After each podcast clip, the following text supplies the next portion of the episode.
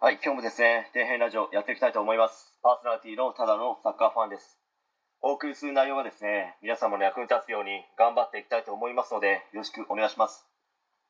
今回はですね、体型のいい女性芸人の食習慣についてちょっと語っていきたいと思うんですけど、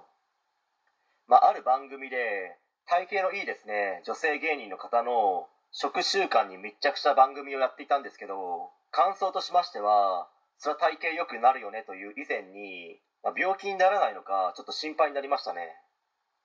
ある女性芸人の方の食事なんですけど、どの料理に対してもマヨネーズをかけまくるんですよ。その量が半端なくて、1日1本ぐらいの消費ペースでしたね。マヨネーズをですね、作っている会社からしてみれば嬉しいのかもしれないですけどね。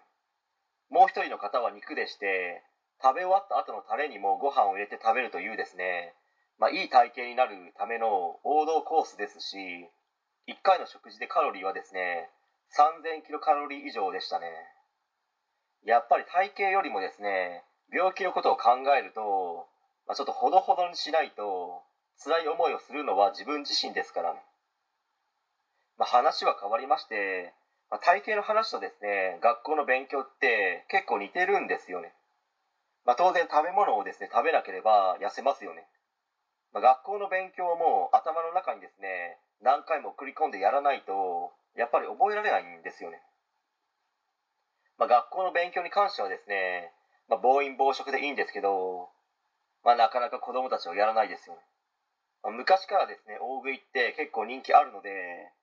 YouTube でもですね、大食いファイターの方の動画再生回数は、かなり多いですよね。しかしですね、あの方たちは特殊ですし、あの方たちを真似して、危険な行為でなければ、どのくらい食べられるのかをですね、挑戦するのは、いいかもしれないですけど、口の方のですね、大食いファイターに挑戦するよりも、頭の方のですね、大食いファイターに挑戦した方が、人生の幅も広がりますし、選択肢も増えますので、個人的にはおすすめなんですけどね、という話なんですけど、はい。